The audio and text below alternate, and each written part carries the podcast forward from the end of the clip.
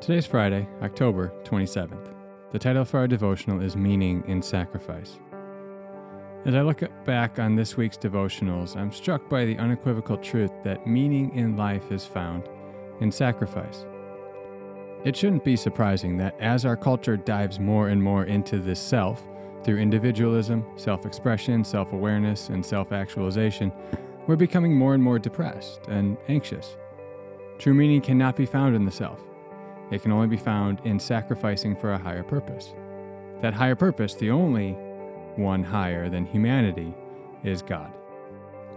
Mark Sayers, with John Mark Comer in their podcast This Cultural Moment, suggests we have three buckets that need to be balanced in order to live a fulfilled life freedom, meaning, and community. Our culture is full of freedom and lacking in meaning and community. We are unwilling to sacrifice for community and meaning. Church, let's not fall prey to this same lie. We, of all people, should know better how to live a life of purpose.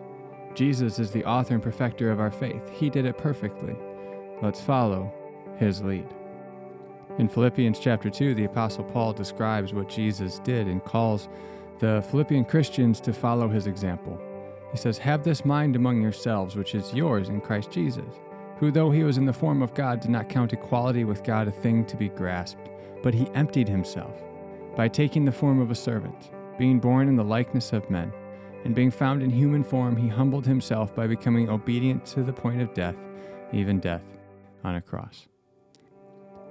So, in this passage, we see that Jesus was willing to restrict some of his privileges of divinity, his freedoms, in order to fulfill the will of God, to do, provide meaning, and in love to die on the cross to save his people, so that we can be in the presence of God.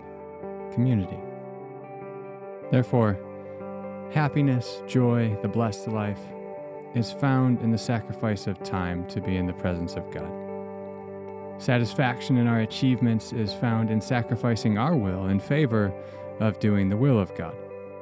Love, by definition, is sacrificing our rights and privileges for the benefit of others. This love is defined by God, sourced in God, and produced in us by God. All this to say, Christians are people of rich purpose and meaning in our day to day lives with God. We find meaning when we find our joy in God, surrender our will to God, and live out the love of God together.